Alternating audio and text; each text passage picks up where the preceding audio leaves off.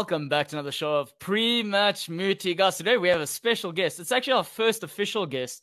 We've got Chris Ochi. Out of he's pronounced his surname is a Polish surname. It's Oshwat. I don't know. You can pronounce it properly for us just now. Yeah, um, all the way, all the way from the UK. I haven't seen you in a while. We've also yeah. got Musa. The other lads are here. They're just waiting in the back because um, the first 15 minutes we're going to dedicate to Chris, and he's going to give us some insights as to pretty much football under the current conditions of COVID, as well as anything else guys want to ask. So please throw your questions in there, and we can take it from there. But first, an introduction, Chris. Tell everyone what your story is, man. Yeah, so yeah, good good attempt at the name. It's Okvat, but Oki's good, mate. Oki's all good. Okvat. yeah, crazy, mate. Crazy Polish heritage, but no, yeah, it's good to hear some uh, some accents again. God, I've missed South Africa. but, uh, but oh yeah, so I've been. Let's probably start from the beginning. I've probably been coaching for about fourteen years now. Um, starting in the grassroots game to pretty much just doing your Sunday league with your your under eights and nines and working my way up and through. Uh, worked in a lot of primary schools, doing a lot of coaching on the side, and then working my way through my qualifications, starting at FA level one, and then currently at me UEFA B, wanting to do my A license sometime next year when we get some form of normality back over here. Mm.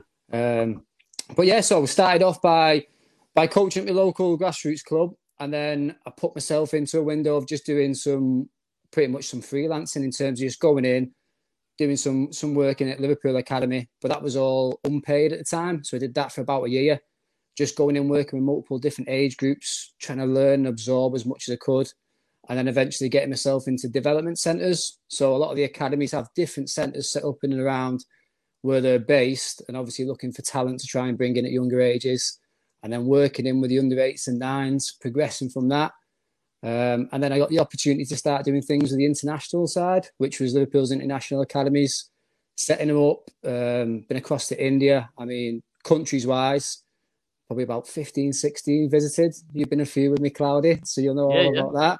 Um, nice. And then and then eventually coming back. So I've kind of like grazed over that, but that was over the span of six, seven years. Every time I used to come back with the international academies, they still allow me to be involved we're going in and doing, like I said, your development centres or working with the eights and nines, different age groups at Liverpool. And then eventually coming back after my time in India, after my last international academy, I came back and started working at Wigan Athletic. Um, and I'll go into the, I'm sure you'll ask the questions, but I'll go into the different levels of categories and try and give you some insight on those academies and where they kind of sit. Um, but yeah, started with, again, started with the nines and tens at Wigan worked my way up and through into the 14s and then was working 14s, 15s, 16s, which is like uh, the youth development age, which got pretty much goes from 12 up to 16 and just being around that until COVID struck really. So last March, probably just took a little back step from it all. I'm currently just having a having a break and I've just had a a newborn baby boy, Max. So he's oh. hey, congrats, congratulations. Oh, but that's that pretty much brings me up today. I still do some private coaching. Uh, there's a, there's a big a big part at the moment for for individuals, both online and obviously with COVID, it's it's crazy. I mean, just feels good to speak to some lads and have a beer. I mean, I've not done that in some time either, so it's uh it, in in terms of coaching, I, I'm just trying to keep my hand in, but it's just it's just crazy at the time because once once you get set up, you get all your your clients back in or your players back in, and then obviously guidelines change. You've got to start again. So it's crazy at the moment, as I'm sure it is for you guys. Yeah, man. Um, yeah, Wonga's actually asking one of the questions, Chris. He's saying the FA have rules on academies, and he says, do they have yeah. rules that guide you on how to run the academies and the standards that you must follow? And in terms of how have they done this during lockdown? Yeah, well, as always, in terms of governments and stuff, it's always a confusing time and a bit of a mess. But in terms of the way our academy is set up, you have different categories. So pretty much you have a category system set from one to four. And what you do is the FA and the Premier League actually send audits out to individual academies and they grade you on numerous things, up to 10 different categories, but pretty much up to likes of your facility, your product, uh, productivity of what you're producing in terms of players, qualifications of your coaches. So if you start at Cat 4, that's usually for under 17s teams who don't really have an underbelly of a category of, for instance, if you don't have U9s and you start at under 17s, um, Brentford did something similar a few years ago. They, they scrapped the whole academy and just went to under 18, 17 to try and obviously minimize the amount of money and funding that was going in. Um, but category four starts at under 17s. Category three, again, that would be what Wigan Athletic was. They were competing to be a category two, but that'll just be a training ground facility looking to work off a body of work, which is um, it's called E Triple P, which is the Elite Player Performance Plan. And what you do is you're all part of it. You have to log game time, log your sessions. All philosophies are different within the club, but you just have to produce the the facts of what you're delivering week in week out. So, for instance, at Wigan, we were um, we were doing Monday, Tuesday, Thursday, Friday nights, playing playing on a Sunday. So you're pretty much full time at that 14 to 16 bracket. The younger age groups are probably trained three times a week, not four. Uh, and also within that, when you're moving up through to category two and category one, you have to offer um, education as well to your players. So what we do at this system is once you get to 12 and 13 in high school, you're allowed to come out on a called a day release program. So the best one I saw was at Liverpool. So pretty much they just go and either pick up the kids, minibus them in, or taxi them in to come and do the, their education in between the sessions, whether it be the morning activations, strength and conditioning, stay for the lunch, do some tuition, and then back out for a double session. Or it could be something like we saw at Wigan, where it was maybe two or three times a week for those lower category players to come in and just st- still be involved with the full time program, but they won't be in as much as what your category one players because category one you'd have a welfare officer, an individual person who's delivering all the tuition, so it's a lot of funding behind it. Jeez. Yeah, wow. that, that's that, that's that's a quick version, by the way. yeah, that's a summed up. summed up. Yeah, summed up really nicely. Where would international academies fall in this? Uh, uh... Go on, we lost him there. Is yes. Uh, Mosa, you know, he got so excited. The internet just broke. You know, South Africa. You know how weird the issues we have here. Yeah, I get you. You want to ask that question again? Can you Can you guys hear me? Yeah. yeah, we can. No, yep. So yeah, I was wondering where would international academies fall into that uh, picture of like uh, uh football academies in the UK? Yeah. And how would their their relationship work between them? I think this was probably my biggest frustration with the international academy. So, and the frustration comes from, unfortunately, it comes from money. So, speaking about those categories, then, if you're in category one, which your Liverpool's, your Man United, it's not all Premier League teams. Some Championship teams are in there, like your Derby counties, are fantastic, and Leeds as well have a fantastic academy. But in a category one, if you input a million pounds into your into your program, the FA and the Premier League majority of the Premier League, they'll match your million pounds. So whatever money you invest, they invest with you. Now, as you uh-huh. go down down the table and down through the leagues, if you're putting ten grand in, you're only getting ten grand in. So you could be running your, your academy at a loss, which is a lot where yeah. the stumbling block comes from. So in terms of the international academy, it was all based on pay as you play model. Now in South Africa, the, the biggest struggle was the talent was there. There were some fantastic players I came across, but we couldn't develop it into a position where people were paying to play. Where our academies mm. over here, you don't you don't pay. You get your kits, you get your food, you get everything done for you. It's only grassroots level that you pay to play. So mm. again, international academies are not funded directly by the first team. They're an independent franchise which develops their own money and try to be self-sustainable from that side. So the big thing is you just don't have the the money financially to back it. So You'd still have the quality coaching, which we try to offer. Uh, the international academies will always have either ex academy coaches, current academy coaches, and try and deliver different um, different syllabuses across the players and try and educate the coaches. But at the end of it, players are still paying. So your better players within South Africa would still be going to, for instance, your Cape Towns or your Sundowns. They'd still be going in there rather oh, than going to I've got some, I've got a news news update for you with regards to Ajax Cape Town. They don't exist anymore, man. No way. yeah. they've changed the name. They've gone. They got relegated. I don't even think they're NFD. I think they've dropped to Vodacom, but that that I'm not entirely wow. sure. But it's fair what you what you mentioned regarding that uh, that uh, those ties of academic players that came through those systems, like you know Steven Pienaars yeah. and the likes that actually worked up those type of systems to then work and play at those bigger, uh, higher levels in Europe.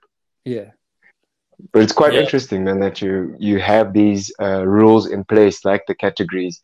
Do they get adhered to very well? And if uh, they do, do they assist a lot in actually developing players in the, in the bigger scheme of things? This is my personal opinion. It's a lot of box ticking, if I'm being honest. I think it was developed back in 2012 where the categories came in. And the idea behind it is good because it's there to try and fund the clubs to make them sustainable, to to allow the players to come into academies, to give them the best facilities, to give them the best coaching, to give them the best amount of time to develop them as individuals and both in, in a team format. However, mm. what I found as an academy coach, a lot of my time was logging Claudio's 57 minutes that he played at the weekend, giving him a breakdown. But this is after every session. And you can see you can see Chris never coached me because I was a 90 minute player. I don't know, 57. yeah. that, that was 57 minutes out of 60, so it's giving you good game time there. Oh, You're trying to help his cause here. yeah. but but you have to you have to adhere to things. So everything you do is log. So all the academies do do it. So they all log the all log the sessions. They all show you. But again, my frustration from an academy coach would be it kind of takes the creativity away from the coach. So by all means, have a skeleton and a syllabus to work from from the kids, but it kind of takes away that that little bit of creativity you have with the player where you see something you want to try and help and develop. And they do encourage you to do that, but still you've got someone at the top within the academy saying, we need to adhere to this, we need to do this session because we've said we're going to do it. And it kind of becomes in my in my mind, it became a bit stagnant and a bit robotic. Whereas I found mm-hmm. when you were allowed to do we'd have one or two sessions a week, we were allowed to go and work with small groups of like with the midfielders or whatever, and you could do your own stuff. And obviously because the session flows a lot better, I just found it was much better to try and create an environment where you can kind of thrive from. We'll try things, it might not work, and we'll kind of figure it out ourselves rather than having having a set point. And there's a lot of meetings that go in prior to that. You might get to the session at 4:30.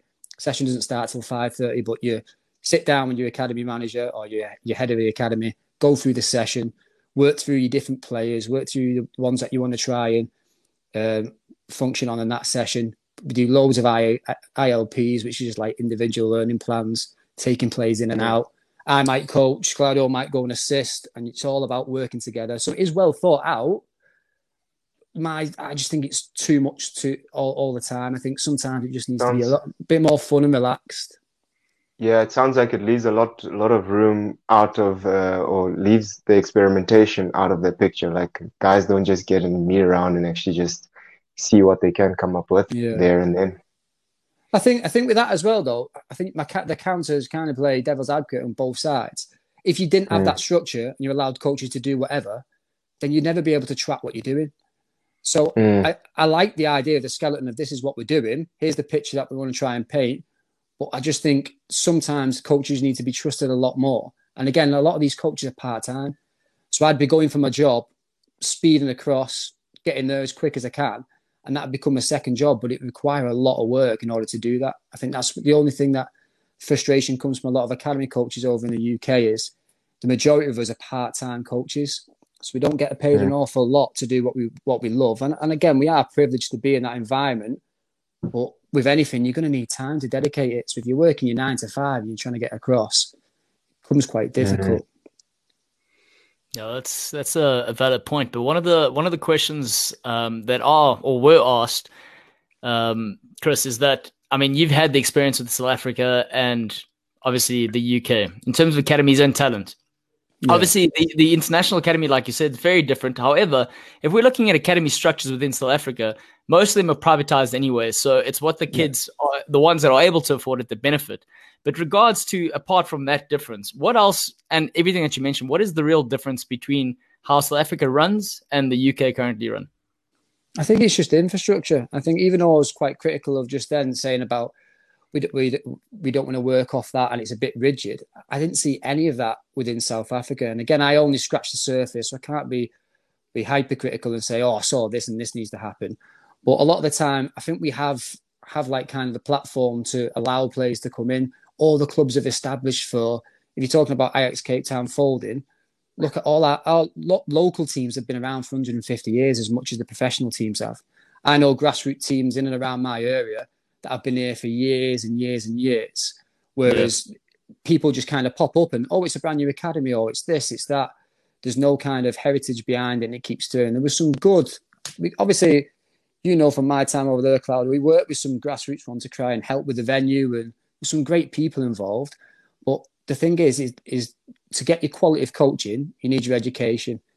And your education comes from being able to dedicate the time. And again, it goes back to what I've just been saying. If you're only throwing out part-time jobs for coaches, how are you supposed to thrust yourself into that to try and give you all to something when you're thinking, how am I going to feed my family? How am I going to get this in, involved? And you can't kind of dedicate. So I just think if there was more opportunities funded, but again, let's not talk, let's not talk about your government. Never mind our government. to try to try and get that funding is is going to be some frustration, and I bet so many South African coaches will tell you the same that they want to do it because there was some great. I came across some unbelievable coaches, some, some of the best I've ever worked with, and some great players, even within that small academy environment that I saw. I just think mm. it's the whole infrastructure. Again, it comes back down to funding. I know it sounds quite boring, but if you have the financial capacity to try and help players and teams, then you're going to thrive. You're going to give them more opportunities. Mm. Yeah, that's, that's awesome. very fair. Yeah, and I, have seen like a several instances in South Africa where you know you you find a lot of talent in different academies, but the academies get run down because of funding. And Cape uh, Ajax Cape Town is a, quite a big example of that, and like School of Excellence, which had produced a lot of players historically for the country, but now it's very difficult to actually say the funds are flowing that way. Um, do you find that the funds are speeding up the progression of younger players? So you, do you find like players are coming into the system younger and younger every year, professionally, that is? They, they are, but it's kind of they're coming in younger, but only because, for instance, the, the higher clubs now are competing against each other. So, for instance, you can only Liverpool, Man United, they can only have a certain mile radius of their academy. They can't just start going uh, under eights or they have pre-academy at four and five now, trying to get players to come in. Now, what they can do to try and dangle the carrot to that player and, and parents is, for instance, if you go to Man City, the facility is phenomenal. So if you can show that facility early on, your better players yeah. are going to, are going to go to the best facility. And it might be like kind of looking, thinking, oh, well, why would they not just go where the best environment is? But the best environment is where you feel more comfortable. If you go to a better facility and you feel like you've got more to do there, then you're going to be mm. literally be harboring your talent more. So I do. The facility is a big thing because it attracts the player, but it's got to be the environment created by the coaches and the staff within it. And I've seen some. I won't name the clubs. I've seen some amazing academies with kind of a toxic environment, almost sterile, literally like you're going into a doctor's and I've seen other ones which is like like a playground and it's literally like a zoo and it's too much. So it's trying to find that balance of having the right coaches and the right personality. But literally, it's just it's allowing the kids just to make sta- mistakes and coming in and being pumped to come to coaching or come to training and just trying as much as mm. they can. But it's get it's getting younger and younger. Four and five by like pre academy, they'll come in and they're signing at what U eight, U nine now, so like seven, eight years old, they're signing, and then they can go for money there, which is ridiculous. Yeah, seven or eight. Yeah, you can start to go. So, like your, your basic players starting at like nines and tens, you can start going top categories for like a couple of grand per player. Okay. So it's it is crazy, and then it goes. It like, sounds like it puts.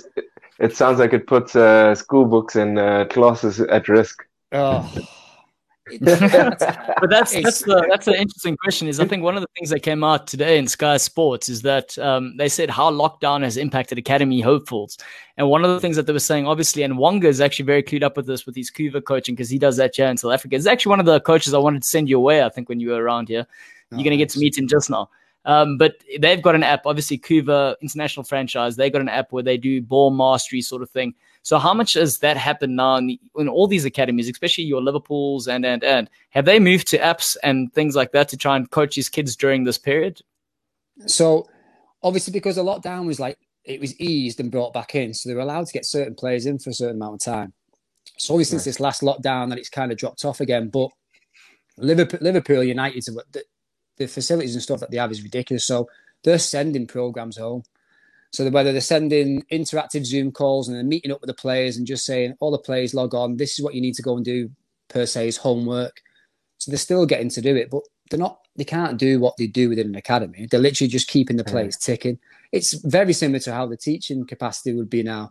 Be able to send a body of work home, but you know, you know as much as anyone, if you sit there and just read a book, it's not going to be as interactive as someone trying to teach you through it test you, put you yeah. up against things. There's only so much one on one, ball against the wall, or SAQ stuff you can do in your own garden without having that 1v1 environment or competing with your 3v3s at younger ages. You're not you're not going to get that in a lockdown environment. And 100%, I'd see some form of mini regression.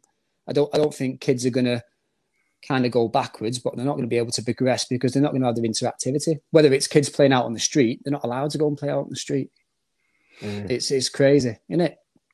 Yeah, yeah, it is but, crazy. But something they get, they're getting their work home. They're getting their work home. Hundred percent. The the top academies, even the, the smaller academies, are getting interactions with the players as much as they can. They're doing all they can at the academies.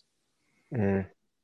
But I guess that like um, the feedback that players would get once they're interacting with other players on the ground live.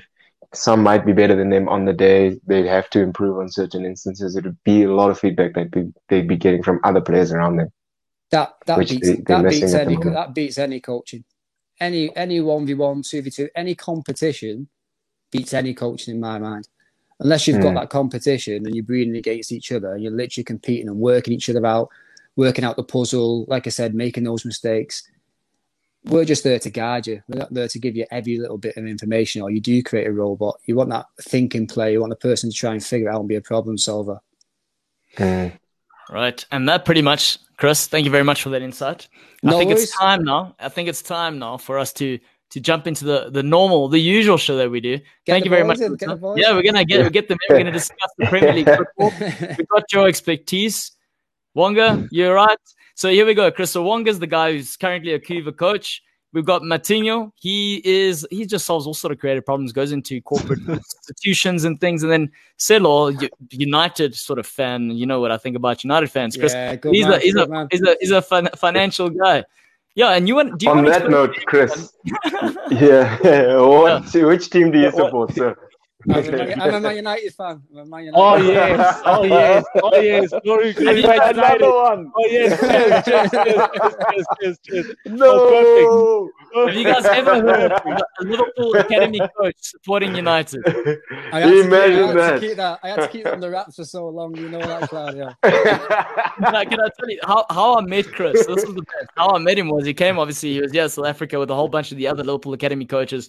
And the the head coach at the time comes to me and he says, "Listen, we're going to play someone here, and I, I, want you to meet him, and I want you like to take him out and all that sort of thing." Not not that I had to do that because Chris made himself um, very open, came to me and said like how things going. But he said he's like his name's Anthony. He's like, "Listen, uh, Claudia, but there's one thing you need to know about him, and it's um, I know you're a diehard Liverpool fan, but and you got to keep this on the on the low. But he he supports Man United.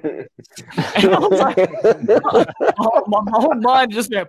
I was like, oh no. And then when I told Chris, when I told Chris it's the best, it was the first thing I said to him I was like, he's like, hey, you know, Claudia, my name's Chris. I was like, yeah, I heard you support United. He's like, who told you that? Who yeah, told you that? oh man, I mean, fair enough. Looking for, looking, for the looking for the rivals. You could have you could have like spiked some you know, some, some drinks and some, some of the juice, whatever. They could have already time you when they play United. it was hard. Every time we had to speak, I had to say we, and I was like, oh, this is hurting. We had to say we, we, we, we, we. Oh, oh man. Yeah. So that's that's Chris's dark secret. Um, but well done for about... the talent that you've helped produce at uh, Liverpool. By the way, actually, before we carry on with the, who's the who's like the best academy product that you that you, that's come through like you know that you've seen that's maybe I don't know gone on to become pro or or just didn't make it, you know? Well, I think I think probably recently work, working at Wigan Athletic, there's a player who got sold to. I can see you down in the bottom corner to Spurs. Alfie Devine. he's yeah. He's literally been on the bench. He was 16. I think he was on the bench last week. He is incredible, and he mm-hmm. was a, he was a releasee from Liverpool. He got released at 12 or 13 from Liverpool, and a lot of players wow. go on to Wigan Athletic, and he is.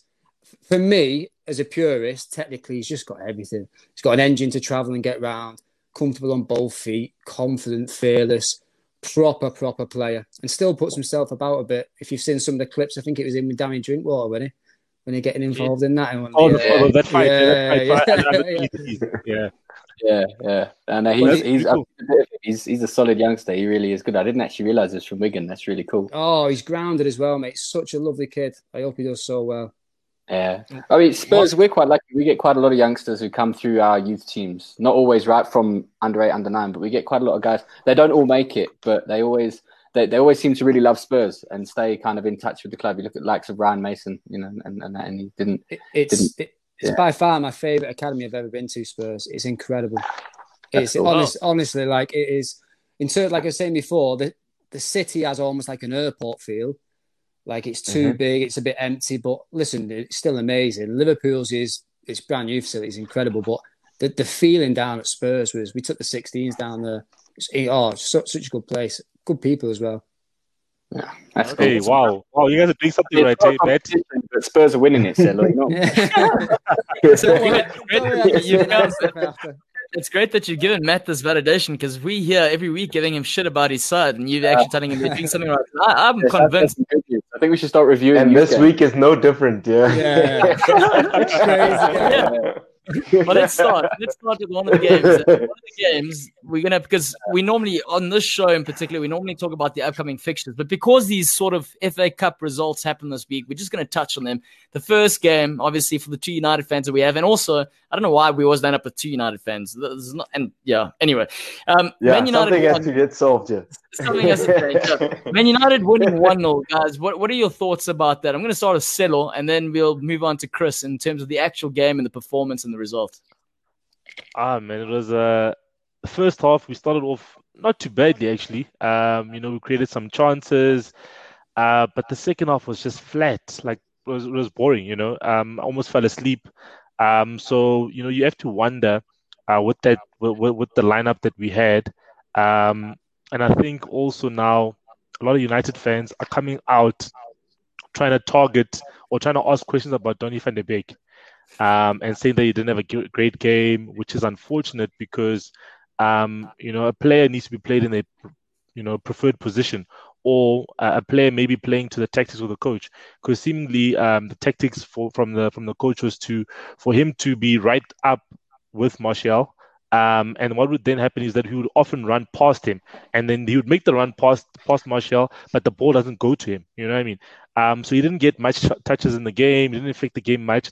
But I think the tactics weren't weren't weren't the right tactics for him because he's a he's a player that wants to, you know, you play him the ball, he gets the ball, he releases it quickly, one two one two. You know, what I mean that Ajax type football um, that he wants to obviously get the ball and play it around, obviously. And he's not like a Bruno Fernandes player who's gonna sit on the ball for a bit, um, create space, and then obviously make a make a pass or or, or, or get get some space to make a shot for himself.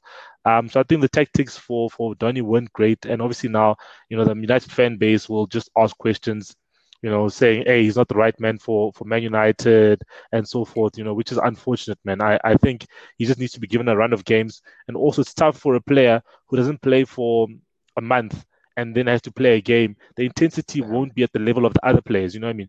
Um, did play well. Um, he's another player who doesn't get much game time, but he did play well.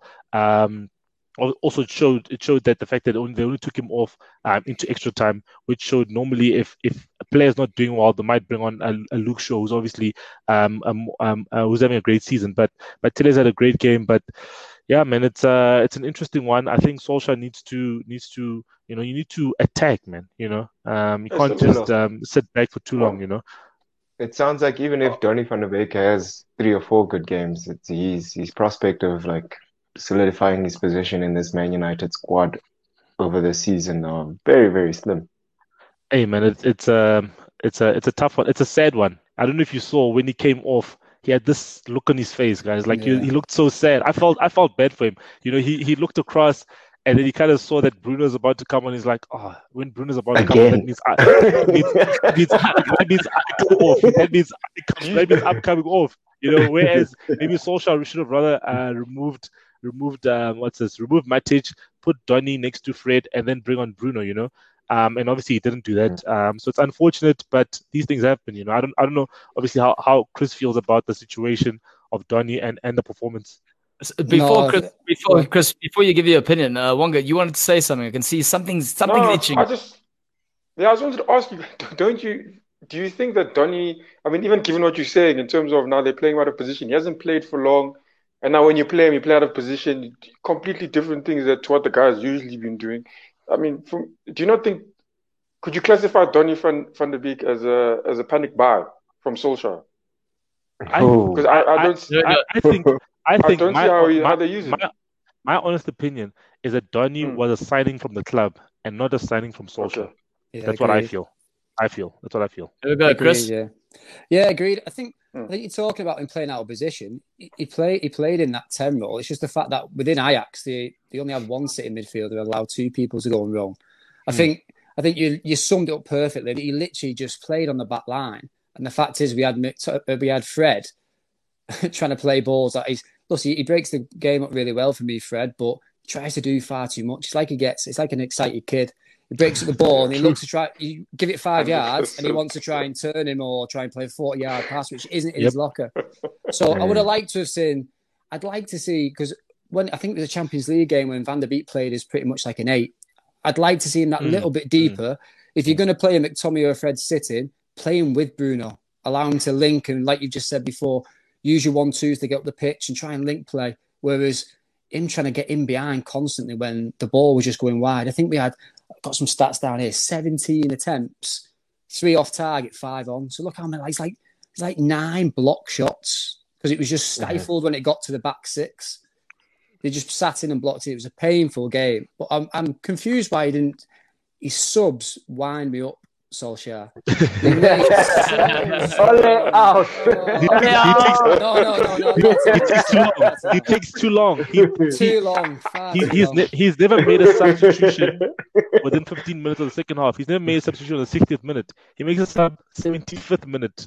That's the oh. average. well, ah, Martial, Martial's walking time, eh? around. Yeah, Martial's walking around. And 85th minute, Cavani comes on. 85th minute. The game was there to be won they were poor West Ham, and, they, and they've been they've been pretty good to be fair in a good uh, good bit of form. I expected quite a, an open game, but I'm, I'm just blindsided. I just want to say one thing. Firstly, it's been 32 minutes, and not one of you have said happy birthday on the show. Oh, this is oh, no. oh. Actually, happy birthday, Claude. I've only been on the show for two minutes, man. I've only been on the show for two minutes. the next thing I want to say, I think Kevin knows the drill, guys. Today's a Thursday. It's pre-match community. What we're going to do is th- those of us that have drinks, Kevin, you choose a name of a player as soon as you choose that name, every time you type it, we have to ah, take a sip of drink, and that's how we're going to play it. See, Chris is packing. I know he's doing well. Yeah. I, don't know, I, don't know, if you've got something to drown your don't sorrows. Worry, don't worry. You know, man. You know, the supply is always good. Yes, sir. Right, Kevin. So take it, or don't take your time. We need a name ASAP. You give us a name, and as soon as that name pops up, you know we're going to take a sip. But, Wonga's, even, Wonga's even got something to drink today. Look at that. Yeah. Chris, water, I can, water. I, I, can, it's, it's nice to have another United fan, so I can ask you. You know, there's something that Solskjaer likes to do um, when he subs, right, is that he subs the wrong player often, yeah. right? Right. So so so and and and and when when Man United plays, especially when we have um, Greenwood, uh, Martial, and uh, Rashford on the field, right? I always feel sometimes, or oh, in this game, for instance, it should have been either Rashford or Martial, either or, yeah. not not not Greenwood, because I felt that Greenwood was having a better game than the other two. You know what I mean? So, uh, whereas Martial in the first half, especially, he was holding up the ball well, linking up nicely. Um, and then Rashford does this thing where, which I hate so much. He runs directly towards a player and then just runs and then he loses the ball. He doesn't have that final, I don't know, try to pass it or try to cross it. You know, he just runs straight and he closes himself down. And I'm like, what are you doing, Rashford? You know what I mean? Just make the right decision at the right time. You know, so so I think that um, um, Ole always makes the wrong sub when he does make a sub. So what do you think about that in terms of like Greenwood always being the person that, that gets subbed? I think he has like his go-to safe options. The same when you were saying before about Telles getting limited game time. It's Telles for sure at 65 minutes, whether he's played well or he's not. And it's the mm. same when you're saying there, like I don't see Martial as a nine anyway. I think he's been thrust into that position because we didn't have it. So it obviously wasn't working, and we need someone to try and work those two centre halves. So that should have been done at 60 minutes as well. The Greenwood one, I think there's an element of him trying to protect him, but I agree with you from the other night. I think he was the kind of that lie wire from the right hand side. I don't think he's been playing his best recently, but again, it's so difficult. You mentioned with Van der Beek, they're coming in and out and dropped in for 10, to, uh, 10 15 minutes, there's no impact, and then you, you're taking him off after 60 minutes. It's just, I just think with his with his substitutions as well, he never seems to change it tactically. It's always like for like. True, true. He, he true. just goes like you say, and then he'll just go Greenwood off, I'll put Rashford from the left over to the right where he's ineffective. And highlighting on Rashford, my, my frustration comes as well. I think the reason why he's not a world class player is his decision making. he's got the elements to his game, his pace, his finishing, but it's always there in glimpses. It's not there consistently. It's always that. It's always that extra touch, or he wants to do something a little bit too extravagant in, in the wrong time, wrong place. So it's just that ruthlessness. I don't think we've got enough ruthless players who are mm. going to take the opportunity. Same with Martial. Martial's got so much talent. It's so frustrating because it's just he just saunters around the pitch at the moment. I don't know if he's low on confidence or mm. what it is. Yeah, he's not. He's not. He's not ruthless to to to to be a player that maybe scores like a, a four goals in a game type of thing. No, not, not when he burst on the scene. He looks like it looks like it almost like a mini Henry about two three years ago when he mm. burst on the scene with his finishing. Then he's just not kicked on. I mean, last he's got, season, but, but he's got something about, he's got a Ballon d'Or. He's got a Ballon d'Or thing in his contract. But, but he gets a bonus season, for Ballon d'Or. I mean, that's crazy. But last season was great. last season was was great for him. Um, you know, you know, obviously the, the, the amount of goals he scored and, and, and, the assist and the assist he, and the assist he had. I think this season has just obviously been, you know, um, you know, some rocked with some confidence. Uh, he hasn't been at, at the at the peak that he showed last season. Um, so obviously, I think you know, it's been good that um, you know we've got at least a Cavani option, so he can actually yeah. bench. Uh, but you know, to go forward for the rest of the season, we do need him, Greenwood, or Rashford to actually contribute um, towards the goals because you can't just you know look at Bruno the whole time and then look at Cavani. Um, you just need to have the other guys contributing. But if, yeah. you're, if, you're talking about your front four, your front four for me is Rashford off the left, Cavani, Bruno in behind, and then Greenwood off the right. I don't think Martial gets into the picture for me. Don't think I don't think he's effective enough. There we go, lads. The name is Hudson Odoi. Kevin is he's made it. I'll throw it off hey. dry. great name, great name. that's, right. that's his that's his favorite player. oh, shout out! It's a good player. Yeah, good player. player. Shout out to that, Kevin. Before we move on from the, the Man United sort of thing, we've got two United fans here. And the question, I know if you if you've been following us, you know the sort of heated debates Celo and I have about Martial. Um, but the question, the question I want to ask, and this is an open one, and this is a fair one. I want to know, realistically, the future for the player. Do you guys, as a club, should you start looking to offload this player, or do you want to you want to hang on to him? Because personally, you know what I would do. Everyone here knows what I would do. Mm. yeah, I think, I, think, I, think, I think I think I think Claudio would do a swap deal for Firmino. That's what Claudio would do. Uh, never, uh, uh, that's, what Claudio would Get a defensive striker in there. that's what Claudio would do. Training order. I'll put a training order for Marcel. He would do. He would, he would, he would at least take someone who's, who at least tries to score some goals as opposed to who doesn't even try. Who doesn't even try. against Man City, that was a hell of a strike, man. At least he runs. But my, my question is, before you deflect, that's a deflection. the man knows he has to answer a tough question now. Yeah, no, I think, I think, I think, I think he still, he still has a role to play within Man United. Um, he's, yeah, he just played his 250th game, um, together with Rashford, um, uh, during the week. And what I think their, their stats are quite similar. Um, just that Rashford has four more goals um, in the time, and I think the assists. Martial has more assists than Rashford in the 250 games. Um, you know, you, you need you need to always have um, quality options uh, within within within a squad. Um, so I think right now he isn't a starter, right? Um, and that that that's just because of the form that he's shown. He hasn't been on form, but he definitely does deserve to be within the squad. You know what I mean? Um, if you look at a team like Liverpool, who's got zero quality on the bench, um, whereas Man United, you do need some. You do need. You do, whereas Man United, whereas Man United, you do need. You, have, you do still need to have. You, you still need to have quality on the bench. You know what I mean? So I think I think right now he's he's he's on the bench, and yeah, you need to have the quality on the bench. You know what I mean? I don't think there's I don't think there's any other bench player currently who's who's better I think than Kevin, him, you know? I think you, Kevin look, saying, you look, you look, you look, saying it. Time to move on. Chris, final thing in terms of yes or no, do you keep him? Don't you keep him? Uh, get rid. Get rid. There we go. Yeah. Solid. This is a football man, Celo. Do you understand that? Football man. Right. Wow. Wow. Wow. Wow. The story wow. that's still building. Yeah. I would also, I would, I would also, I would also be a, I would also be a football man if I'm trying, trying to get into top four. yeah. No one's struggling here. Listen to this. Like anyway, okay. If results Everton five, Spurs four. Matt, what the oh. hell happened here? Bale ruled himself out of this game. He wasn't even on the bench. Yeah, look, I think part of me thinks maybe Mourinho did this on purpose because we've been complaining. There's been so many Spurs fans complaining about Mourinho, and I wonder if he was like, you know, doing that thing where like you see what you had before me, you know, because there we are scoring four, conceding five. It was a very Spurs kind of, especially five goals, five individual errors led to it. The, defensively, we were just off. It was fantastic to see us going at a game. Don't get me wrong; it was awesome to see the team really having a go and scoring some goals. We haven't done that in ages, and mm. and, and and in the in the from an attacking perspective, there were some really good performances. Son and Kane were again kind of they, they found one another and they were both looking dangerous the whole game. Um, you know, the, the, there was some Winks was a bit off when he came on, but defensively we were just all over the place. Lloris had a bit of a bit of a mare. I mean, if Nick here, he could tell us about it in more detail, but he really looked off. Just seemed to, re- and I think I think the, the the first one kind of threw him, and then from there he didn't recover.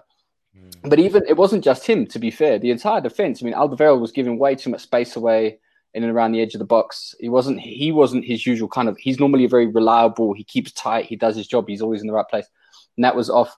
And it was weird watching the game. You start to get a sense of inevitability about it. You know, as a Spurs fan, you kind of know this feeling like we're going to lose this game. We're going to give it away. There's and and I didn't. To be honest, I was surprised we came back from three one down. It felt like we were gonna, it was like I said, it was a weird one because there were positives, and we obviously don't expect ourselves to to to we to. There was a, a big part of the Spurs support were like we're probably going to end up giving away the FA Cup anyway because we've got other things we want to focus on. Um, we want to lose more extravagantly in Europe and more extravagantly in the league, for example.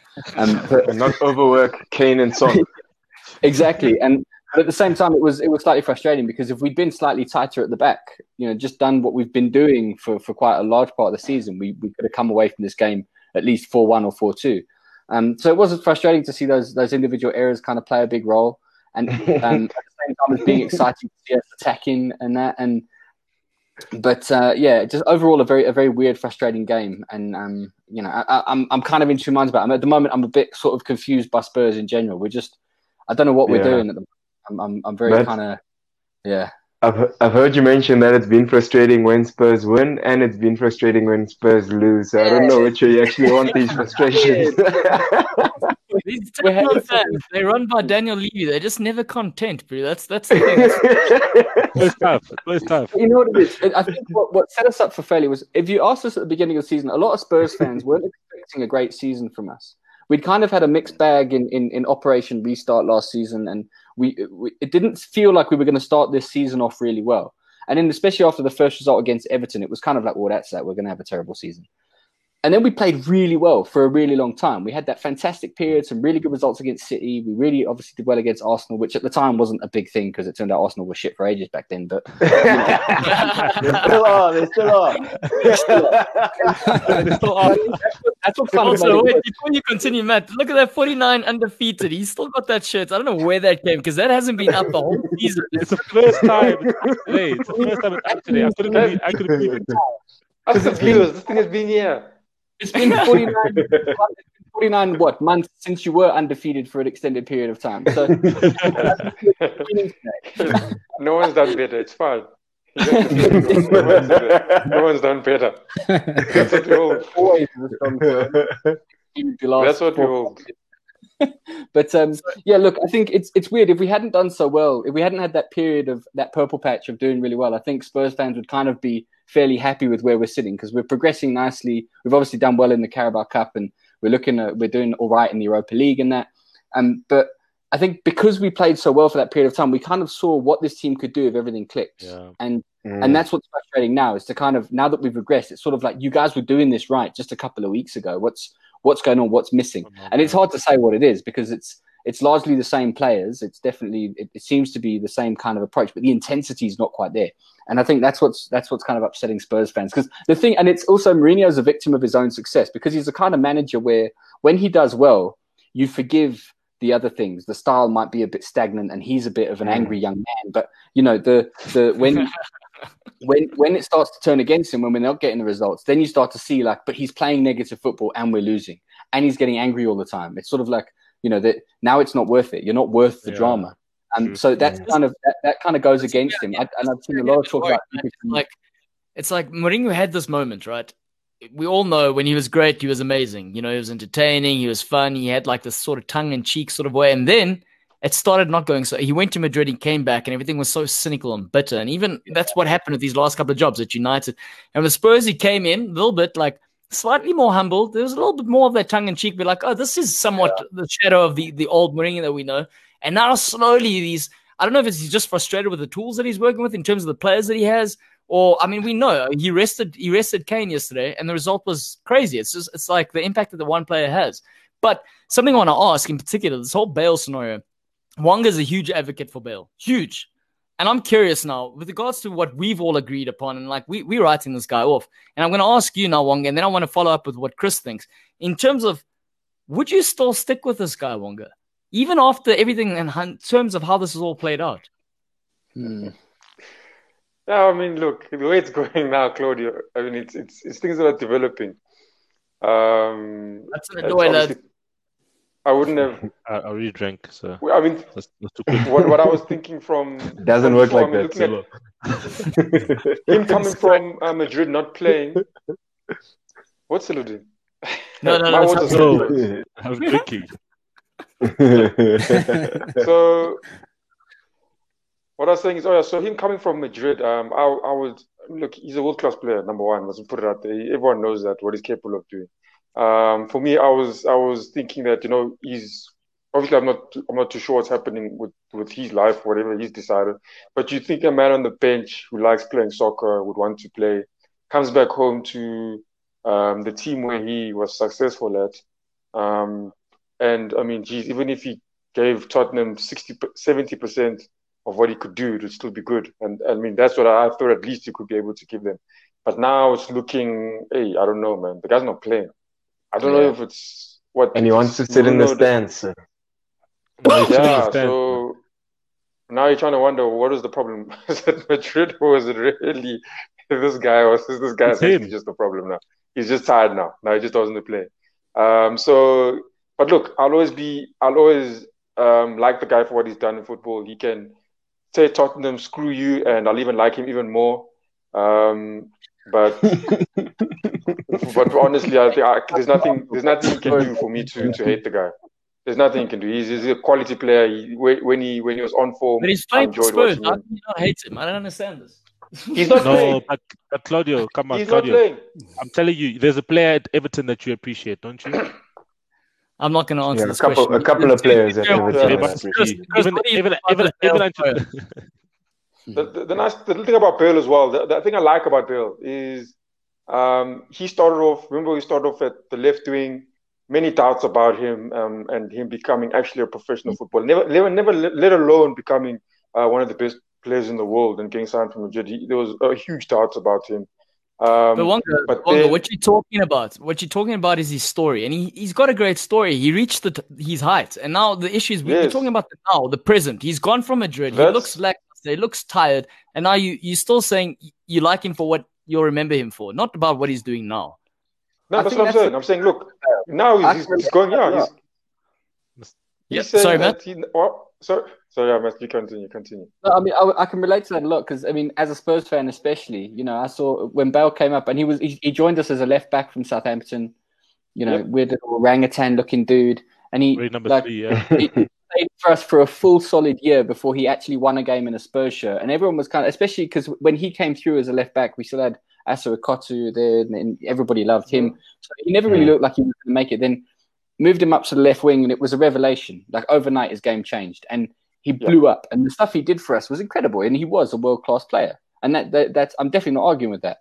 And I think that's what makes it really hard because then you see him come back, and we want that memory, we want that feeling, that whole and that period in Spurs history was fantastic. We had Modric and Vaart and you know Defoe and Keane at their peak and that, and it was just such a fantastic time to be, such a fun time to be a Spurs fan. Not that we won anything, but it was just and Matt, think, do you think do you think it could be about position, like the position he's playing, that he's playing out of?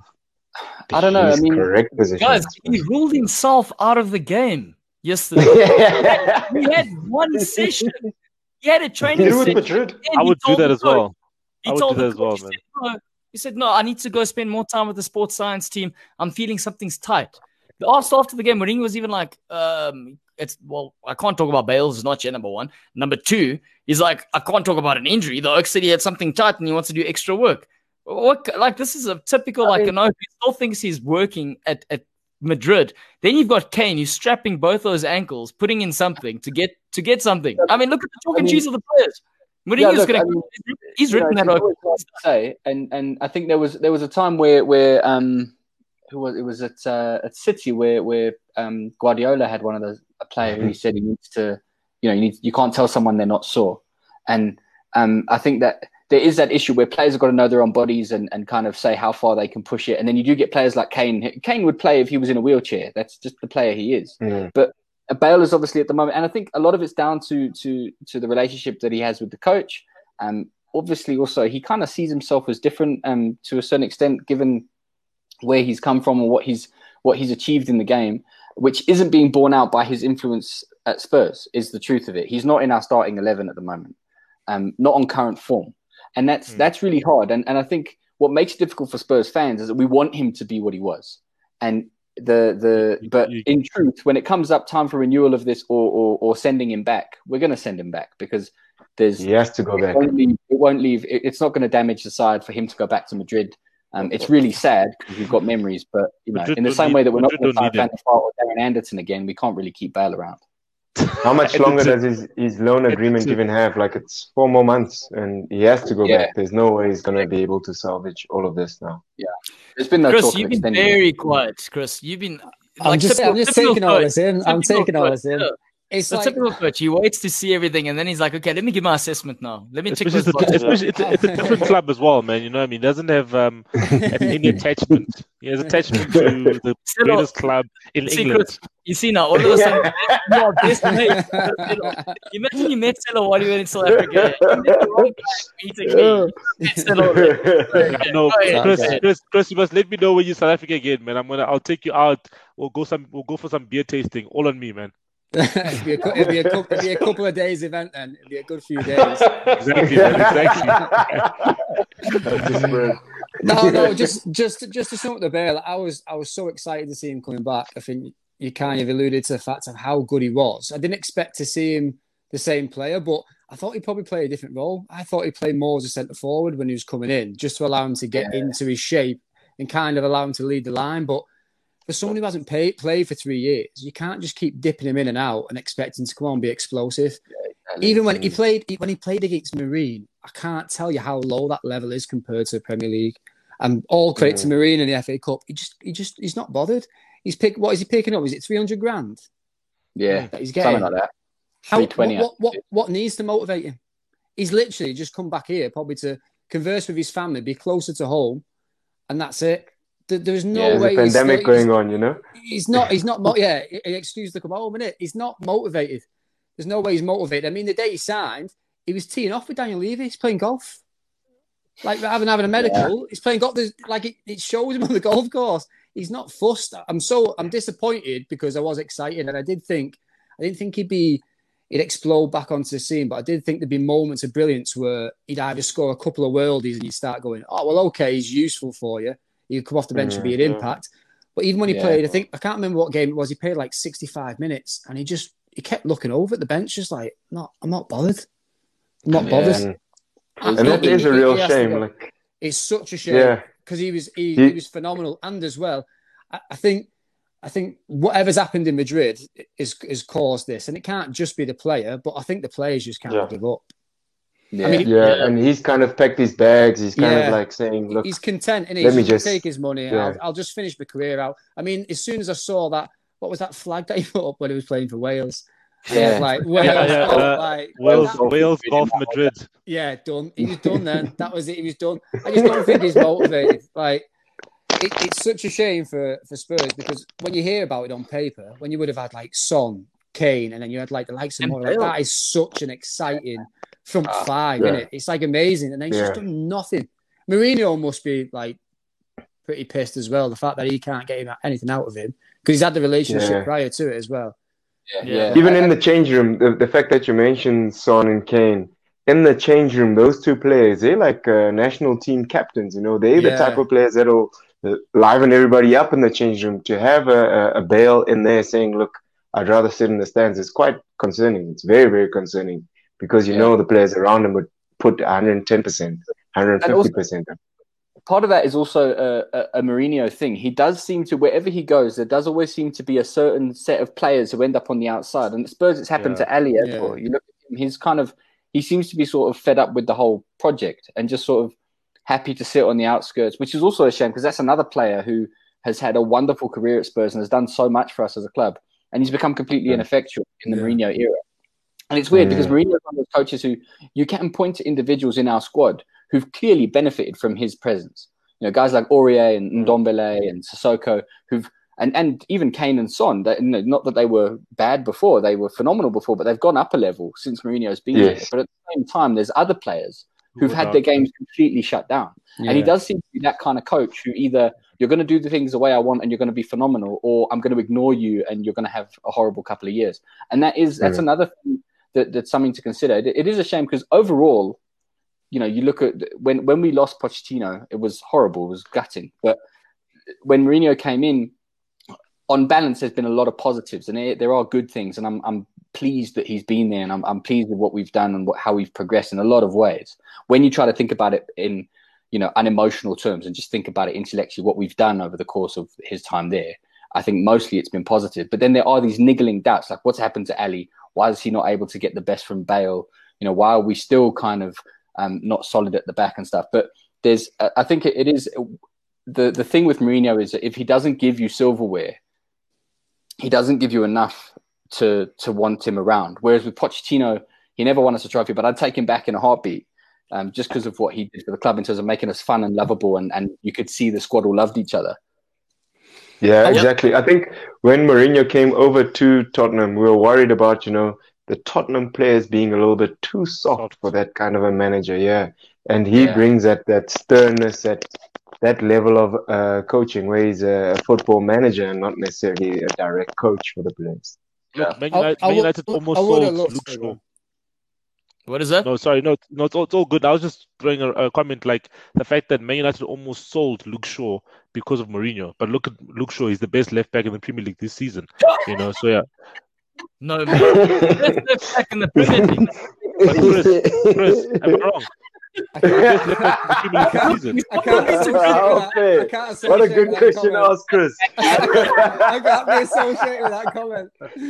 No, no, no, Luke Shaw, but Luke Shaw, Luke Shaw is the is the form Premier League uh, is the form no, no, back. Yeah, yeah. He's he's created he's created the most chances as as as any full more no fullback has created more chances than Luke Shaw this season. He's on form. He's the best left back in the, yeah, in the, in the Premier League. You, you, you know what? I'm actually only, looking at only, only, yes, only left back. Yes, form, yes. Back, only left back that's that's touching him this season is, is Kieran Tierney. That's the only left back. Other ones have been poor this season.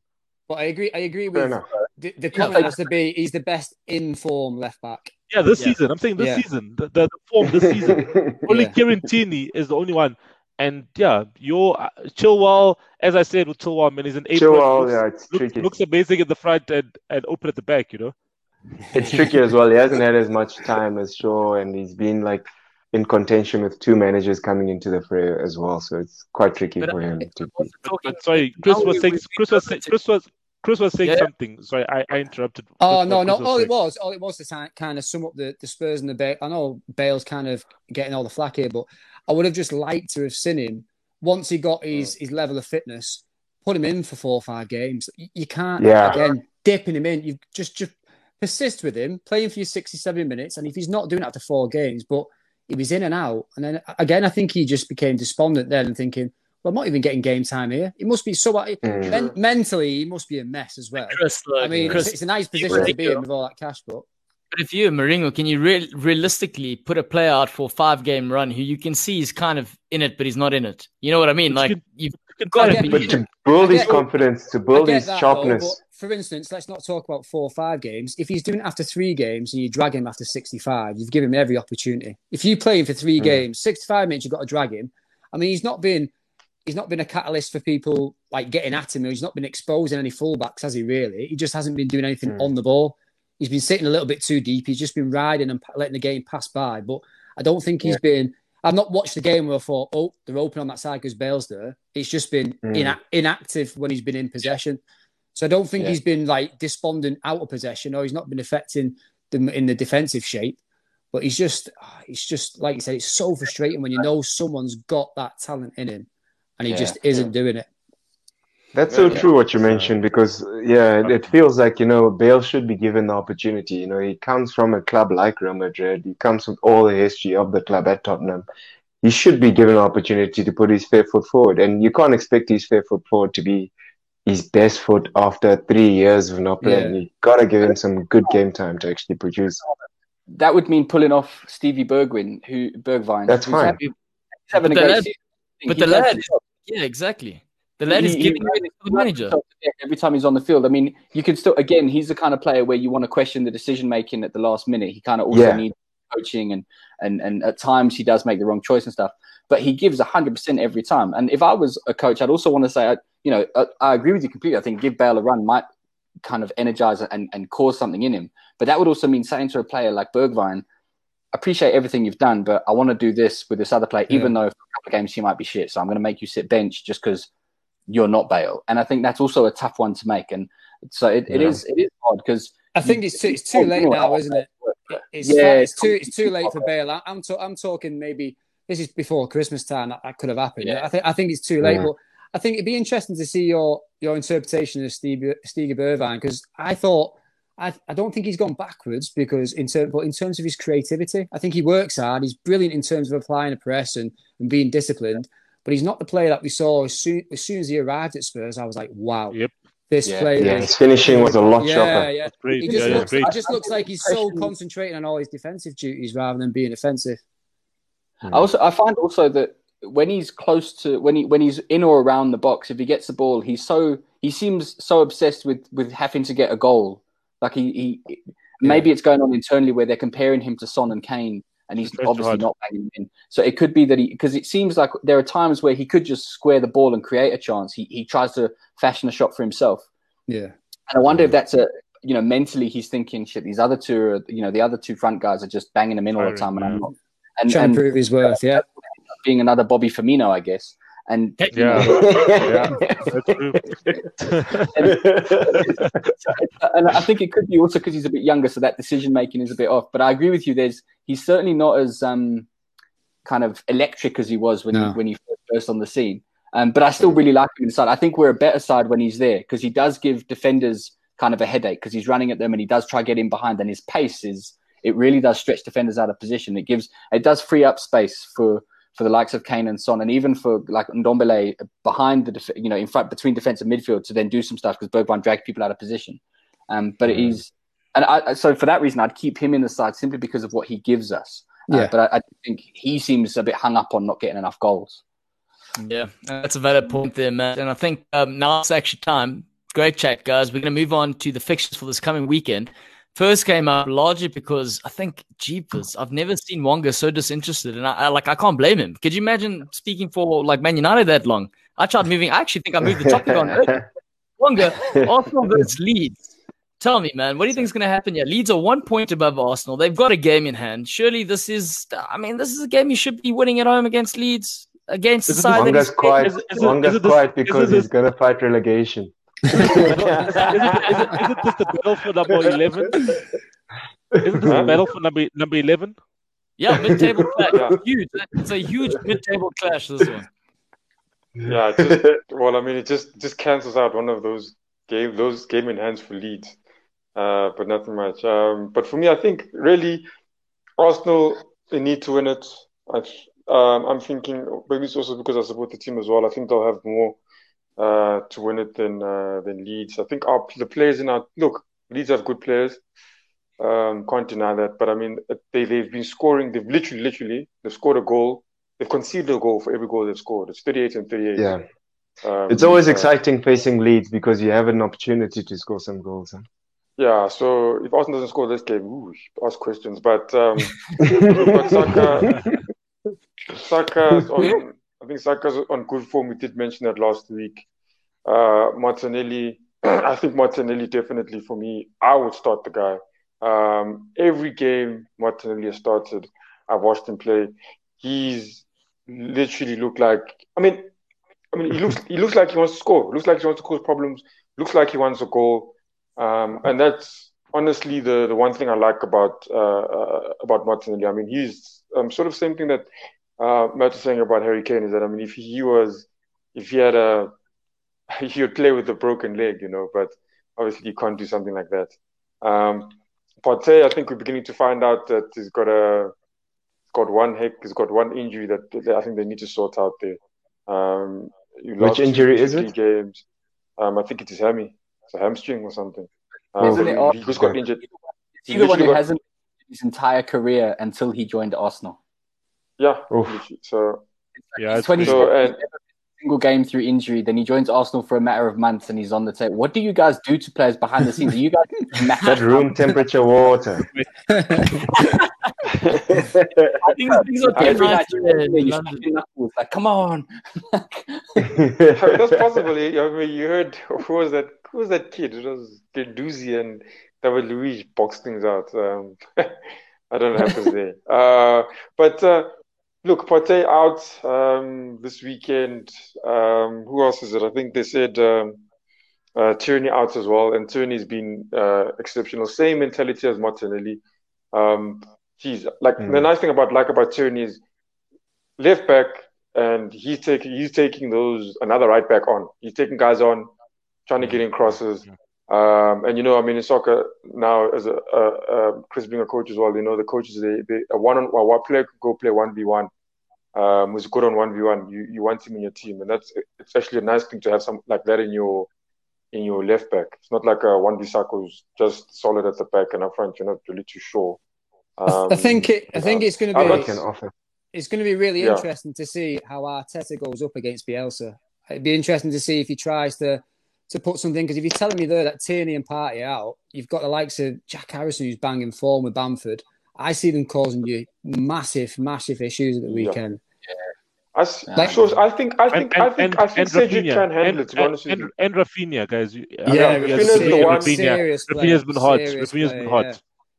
So, like for me, I would say if if I'm sitting there, uh, Bielsa definitely I'd tell Raphinha if he's in front of Xhaka, take him on. He's, if he's in front of, because um, you're probably going to get a foul, probably can get the guy card. He's in front of, um, look, Holding's been holding his own as well, so I wouldn't say, but yeah, definitely Xhaka take the guy one v one. Excuse uh, the pun. Holding, he's there. Yeah, holding yeah so this, this becomes a too much goal for. This is real sort of quality commentators. Holding, holding his own. Professionalism we and uh, you got uh, Bamford, who's uh, who's also. I mean, he's, he's scoring. I mean, I think he's got twelve. Uh, I'm not too sure. Where I think he's. I think it's number six or seven in the top goal scorers. I may be wrong with that. Uh, but yeah, he's scoring goals and and and um, a, a, large number of them by himself. And um, mm. us Arsenal at the moment are conceding and losing, um, which is not mm. good for us. And again, Leeds on a good run as well. Um, Arsenal, we, are trying to stop a losing streak again. Uh, so yeah, we, we literally, I wouldn't, it's not, I don't think it's a bad thing. I don't think it's wrong to say that we are probably underdogs in, in this one. Um, but definitely we, well, for me, I don't know about those guys, but I, I we, need, we need the win. What, you know what the problem is now is that Arsenal is giving every other club that they're finding their voices. Here's we've got Darren here. He's a Leeds fan, massive. Boy, Wonga, we're gonna give it to you. We're gonna give it to you. Uh, this is sort of what we're Arsenal at right now, guys. Have hope. Almost we're Liverpool at at the moment as well. Yeah, so I'm saying, but he's being cautious because he says Kalvin Phillips might be out, which is which would be uh, tough for them because when they lost Kalvin Phillips early in the season, they weren't the same team. You know what I mean? Because he was sitting in front of the back mm. four, spraying the passes. I don't know. I can't remember who they were trying. They tried to put in front, and they tried to put Mateusz Klich as as a as, as a six. Uh, but yeah, I think if Kalvin Phillips is out, then it it it uh, equals out in terms of um, Partey being out. And I think if you look at uh, Austin as well, like going like the one thing I do have faith in is um is us going forward. If we start um if we start let me say okay if you start Martinelli, we start Saka, we start um Aubameyang or Lacazette, Smith Rowe, I I think we'll get our goals. We'll get our goals. Um, we have to try and. I mean, Leeds can get goals. They've shown that. Um, they've got more than Arsenal. I think it's 11 more goals than Arsenal. Um, so yeah, we we we, yeah. we can definitely, possibly, we can concede against them as well.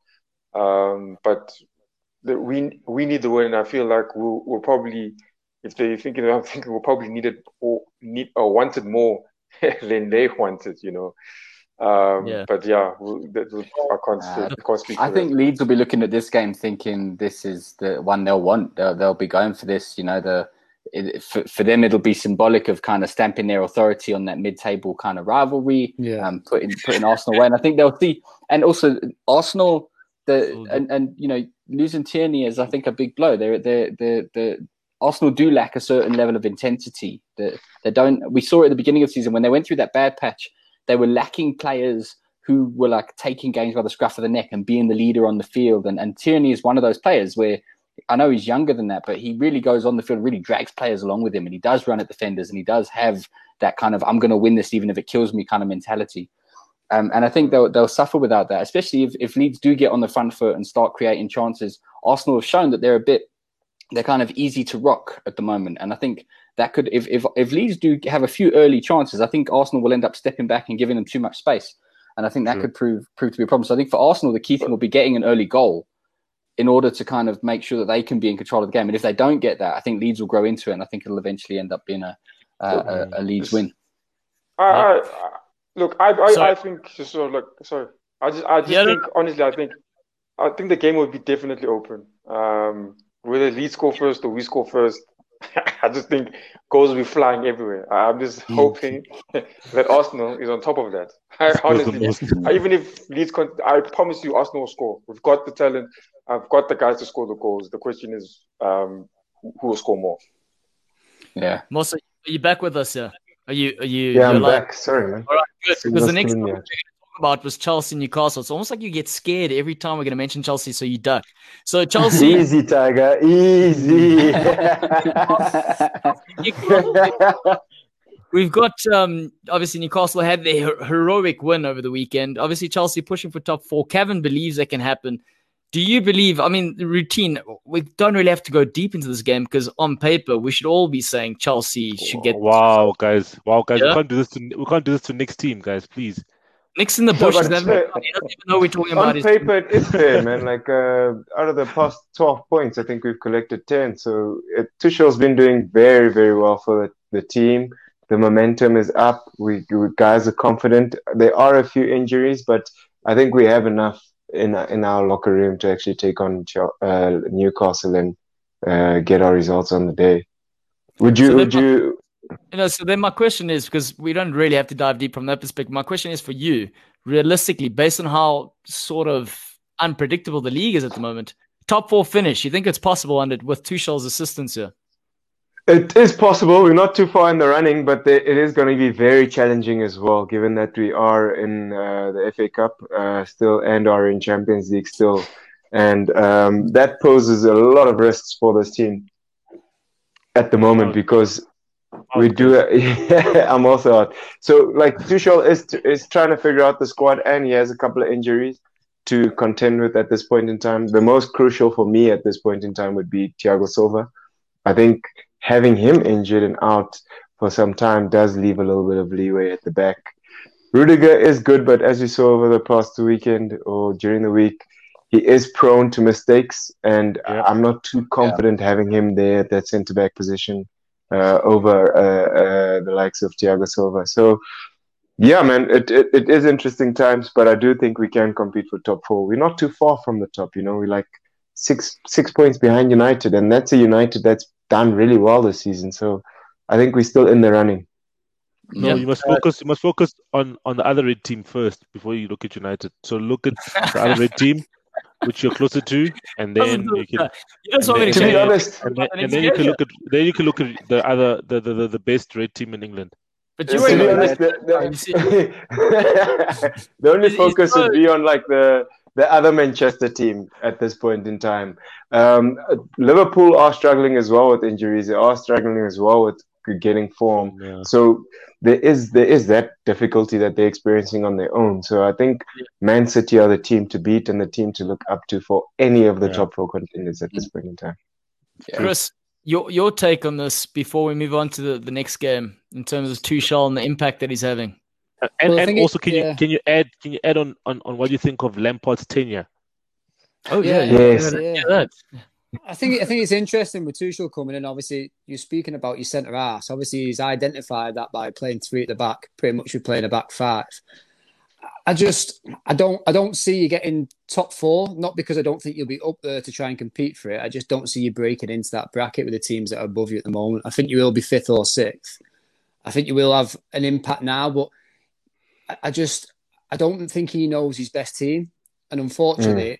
He's not going to have the time to try and play around with it. I think he's like bringing like the likes of Alonso back in and, and trying different players in different positions and Pulisic now won't benefit from that playing that five at the back because he was so effective. Mm. He likes to play him off the right and the left. It's I'd like to see Tammy Abraham play more and kind of trust him. Timo Werner's cost the money, but again, like we were saying before, he's one player. We were asking that for Bale for a run of games. Timo Werner's had the games. He's not doing it. Yeah. So, so he, so he needs games. to be dropped. Yeah, he needs to be dropped out. That, that, that you've got to be ruthless. We're not talking about development of a player here. We're talking about you looking to try and compete to get into positions to either get back into your Champions League spots and kind of mm. rebuild the club. But I'll just finish on the on the Lampard stuff. I, was heartbroken for him because he'd done so, like I think it's been touched on by so many different pundits. It was kind of the wrong time for him. He, he couldn't turn it down, could he? he had to go. Yeah. had to go and do it. I, I just I don't know why sacking him now was the right thing. Me me personally, I would have liked to see him. See, it's not like you were free falling. I'd like to have seen him see out the end of the season. And then if, if Tuchel was the man that you wanted to bring through, at least do it with some dignity and say, listen, Frank, we've given you an opportunity. We don't think that you've done it to the best of your ability, or you've done to the best of your ability, but it's not good enough for Chelsea. And then mm. and then see him out the door. I, I, don't get why just throwing him under the bus and getting rid of him. Yeah. Chris, we got we yeah, got Darren here saying Frank Lampard is the most overrated manager in English football. Didn't get Derby up, getting up the Chelsea job. Piss poor. There you go. This is what you get from a Leeds. this is what you get from Leeds. We haven't seen the Premier League for 17 years. That's that's, that's they have found their voice. That's Leeds yeah. and Derby. That that's Leeds and Derby. That's because that's because yeah. Leeds Derby. That. But no, no, yeah. I don't think I don't think. Listen, I think he was he was getting away with a lot of stuff, money, Frank. I think Ollie was taking a lot of the brunt of the stuff early doors. Yeah. I just think I just think for the way at Chelsea were, he had no money last year. Then all, all of a sudden, he's not bought those players. He's just had like 250 million pounds just thrown on him and now he's got to fit them all into a team. That's not yeah. fair for a, for for a coach. He's he's a coach rather than a manager, isn't he, Frank? So for someone yeah. who's just gone right, then get those players playing into a team. That's that's that's massive. I'm trying to read these things as they're coming in at the bottom here as well. Thank you for joining us. Thank you. Welcome back. Hey, thanks, I wanted to ask Derek, even given the Derby Leeds link, is he watching this on a laptop or is he watching this on a drone? Yeah, peeping, peeping, over the over the fence. He's right. He's saying he's just having a go because of Spygate. did he say? Uh, but I, I, agree with uh, Akil over there, man. We would have ended up being a, a mid a mid table team. I think what we, we lacked with Lampard was a, a lot of a structure or structured approach yeah. in terms of the philosophy that we're going to express in the game.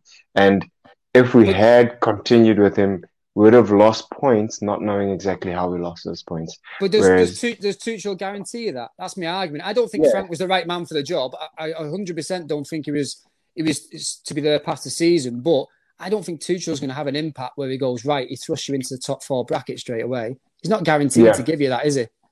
No. Yeah, I agree 100%. I wouldn't have actually went for Tuchel up front as well, but it, it is a better structured approach. We can understand like what type of energy you'd bring to the team, what type of philosophy there'd be there in the team. Whereas Frank still feel, felt as if he has to build that philosophy yeah. in his own managerial style and approach, which I felt yeah. like we didn't know why we're losing. We, we'd lose games and then speak to Frank and he says, yeah, yeah, the boys have to sharpen up. They have to improve their individual performances. They have to, you know, look at certain elements, but we never knew exactly what was going on in the locker room and the change room, yeah. and there was the toughest thing with Frank uh, for me personally speaking. Look, also um, in terms of my little two cents, I think they just needed the sort of manager bounce at this moment in time because they couldn't they couldn't stick with the Frank Lampard based on the, the comments by Keel finishing mid table. They just couldn't allow that with the money that they spent.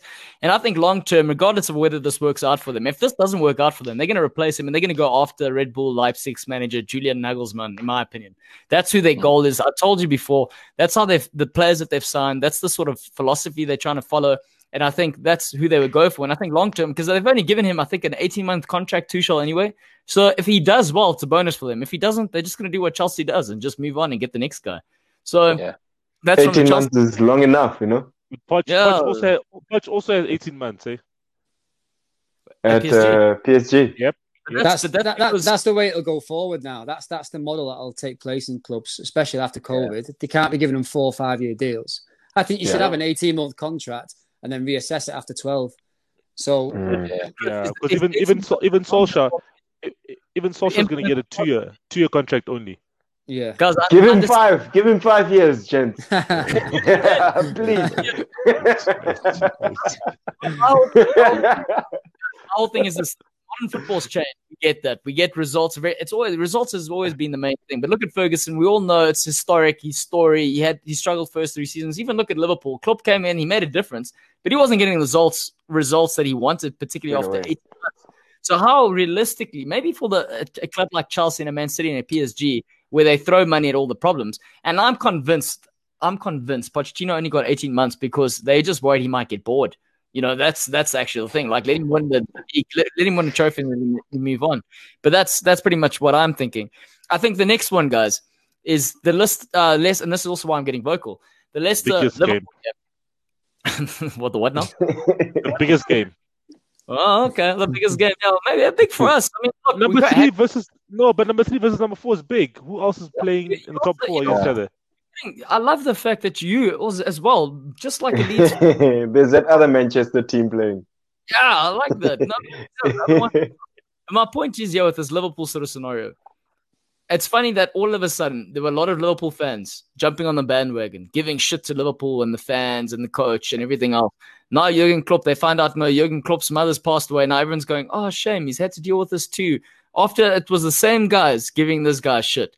So when we're talking about every week, you hear me coming in, there's a variable. I'm like, there are so many variables to, to sort of discuss why the form and the season has gone the way it has gone. Let's pick one of one of these scenarios. And for me, it's it's a difficult sort of. No, but but, uh, but are we listening? Are we listening to this guy? But I'm going to just allow him. One week, no, but Claudio, Claudio, let's get along. Let's Claudio, but also, also we turn on our also, own and we hate each other. Also, when, when oh, they were okay. being when they, when they were being critical to Klopp, they were being critical to Klopp in that he was making too many excuses. They were not being critical to Klopp and saying that Klopp is a bad person. You know what I mean? They're not saying Klopp is a bad yeah. person. We, we are saying that we're talking about Klopp's footballing um, um, management and team and saying that making excuses for his team. We're not yeah. we're not going in on Klopp. It's different. It's it's different with with, with, with, it's different with specific players in the Premier League where people are going in on players and saying, "Hey, man, um, monkey this, whatever, whatever." No one is making um, discriminatory things against Klopp. They're just saying that Klopp, his team's not playing well. It's being critical of a manager. Ole Gunnar Solskjaer went through this, so we didn't say that Ole Gunnar Solskjaer's whatever, whatever, whoever passed away. It's now a human, a human element to say, "Oh no, sorry." No, it's a human See, element to say that. I feel like that, you're getting a little bit defensive because I wasn't actually talking about rival fans. I was talking about own personal Liverpool fans getting critical and now all of a sudden changing their tune. That's the first thing I'll say. The second thing I'll say is that when we're looking at Klopp now, this whole scenario with not, not even being able to attend his mother's funeral. Now you're asking someone in this time to conduct the job that he's done. He's just come off this high horse. He's people, the expectation is higher than ever and now you've got mo- most of your players injured. You don't have the fans. You don't. You've got the stuff that you're dealing with on your like. How much, from a human capacity perspective, does this play a role? And this is my next question for, for the, the, the sort of Leicester Liverpool game. Yeah, it's a big game in the context for the race for top four and everything else, and the money that comes along with it. But I mean, surely, how do you judge this game? Uh, this is one of the scenarios where the have to show up now for many. But this is, this is yeah, this is literally this is I, I want to touch this... on something. This is probably my last comment for on on on Liverpool. Ne? I am not gonna take away from the fact that he can't bury his mother, right? Um, and it's and it's very sad that he can't bury his mother, right? I'm just gonna say that everyone else as well, they do lose family members, right? And obviously, yes, I think Klopp is tough tougher because he is the person who's overlooking. Whereas if it's a player who loses a, a, parent, a player can be taken away from the team and has time away and so forth. So that does affect Klopp, and and it's there's so much that has to go on with Klopp, and and you know we our, our heart goes to Klopp. You know, condolences to the Klopp family, and and for him to lose to lose um his mom, you know, and he can't even go to the funeral. You know what I mean? But then also, um, there are players who do lose their parents as well. Um, that maybe can't go to the funeral as well You know what I mean? I think maybe then they we don't know about it. You, you know, for instance, you know, I know yeah. I know of a player, I know of a player, and I know of a player in South Africa who lost his father, who, who plays for Kaizer Chiefs. You know what I mean? He lost his father. You know what I mean? Um, but I think obviously a player can be taken away from the situation and not play that next game. Yeah, but a coach, also, coach I think like condolences to the club family and you know the family as a whole. And I feel like the fact that you know Klopp can't go home and to be with his family to lay his uh, uh, mother to to to rest, it should spur on the players to take some responsibility and also then say, look, we understand our manager is going through the most. We are here to show our manager that what he's doing here is actually meaningful. The players should come to the party. We can't, if if they perform uh, substandardly on the day, they can't say no that because my manager was uh, had lost a parent that I couldn't play too well.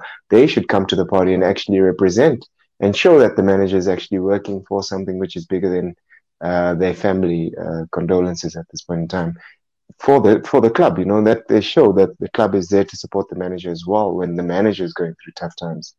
Yeah, it's it's, it's it's yeah, players have to have a sense of responsibility to the manager. You guys think the players were privy to all of this? Out of curiosity, I don't know, Chris. You you haven't weighed in on this. I'm just curious. Um, technically speaking, if you're really that close to the players, but there's also a, a, degree of professionalism that you don't want them to be bothered by this, considering everything else that the footballers have to think about while they're trying to perform. I think I think obviously it's a difficult thing to discuss anyway, but I think you summed it up by saying it just needs to be professional. Unfortunately, as heartbreaking it is, they just need to kind of block it out because he can't he can't deal with it. He's not going to be allowed to deal with it, which is ridiculous that he can't go go to spend time with his oh. family now. I just I, I can't get past that. But in terms of the players, I wouldn't say it'd be filtered down to the players. I don't understand why maybe Liverpool didn't give him a leave of absence and say, listen, give yourself a week off because his head must be just mashed up. Mm. And this mm. this isn't a thing mm. that's been happening mm. over a couple of days. This must have been coming for what weeks. Yeah, it's been, been a while. Yeah, and I, I, I don't think you can say. Oh, was it in January? Nineteenth of Jan. So not too long the, ago. After after after Burnley or, or day of Burnley, I think the yeah. day of Burnley's game or something. I think they said that that the Burnley game is when she passed away. Yeah, yeah.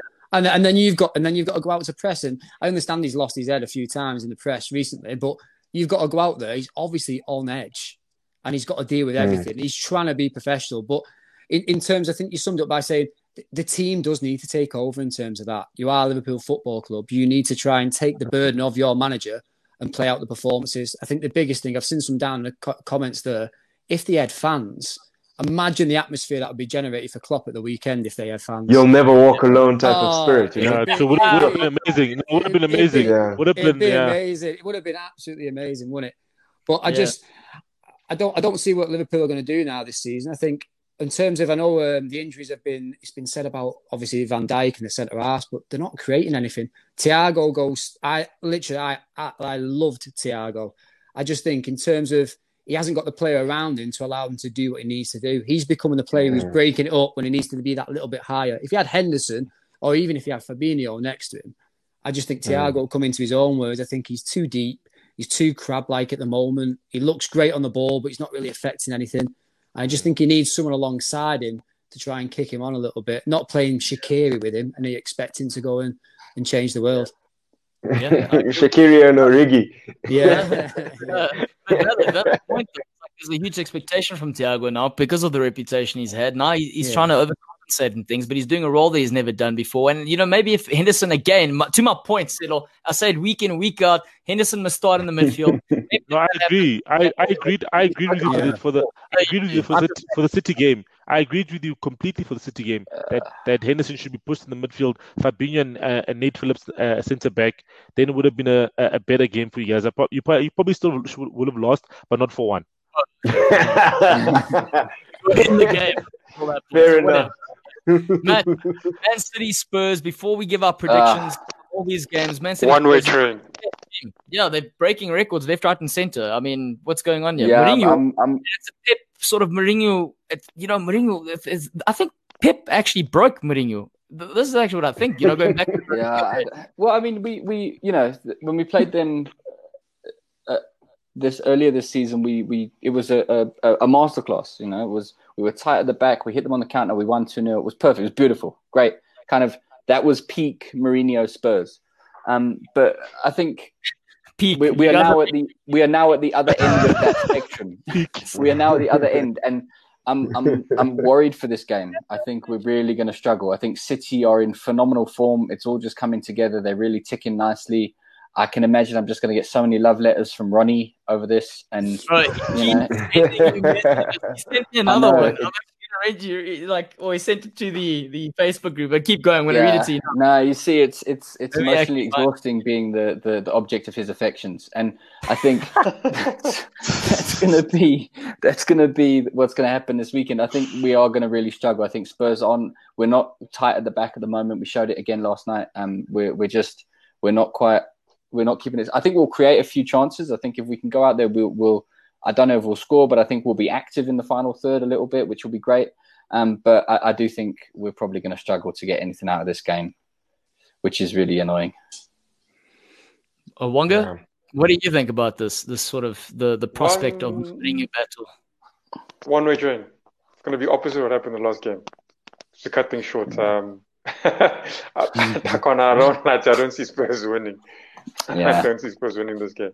Um, no. But look, I mean, they do have Hurricane and Son. Um, if Harry Kane is still fit for this weekend, possibly a goal. One. I'll give you guys one. But yeah, strong. I don't see that. Yeah, we are gonna. What what are you, what are, you, right. what are you doing, Claudio? I'm showing showing you guys the the messages that get sent from Ronnie specifically delivered to Matt. Here's one with Bruno Fernandes. Then there's another one here. Spurs will be in a major European competition next year, even if I have to write the song myself. There we go. and, and he even, did, even says, please pass it on to Matt. And then he says another one Gareth Bale getting paid a fortune for nothing. ah, classic Roddy. Joke, but I, I, would I would watch Spurs go to Eurovision with Mourinho kind of conducting that. I think it could be, be a bit of a lot. I reckon you know, Son probably plays an instrument. He seems the type, and I, yeah, the violin. Yeah, you know. right.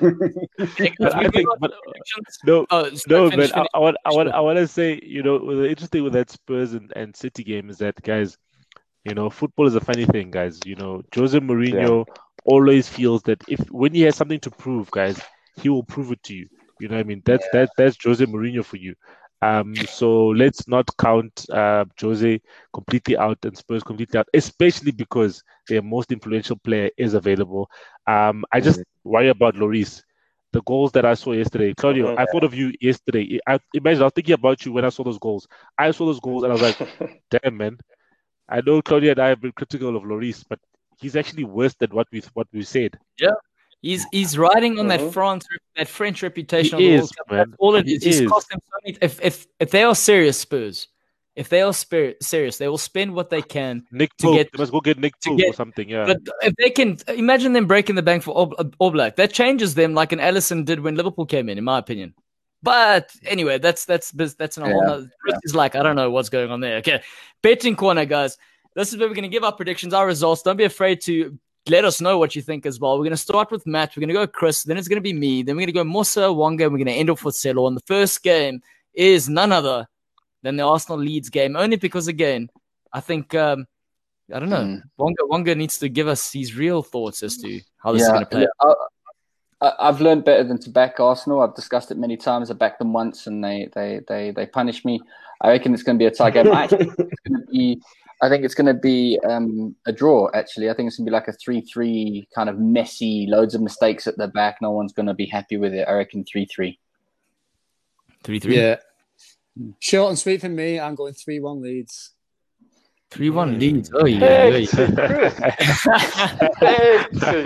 I, I, just, I think, I think, um, you know, Arsenal playing at home, they do a win and Leeds are exposed the back. And we do know on his day, Arteta can't get them organized.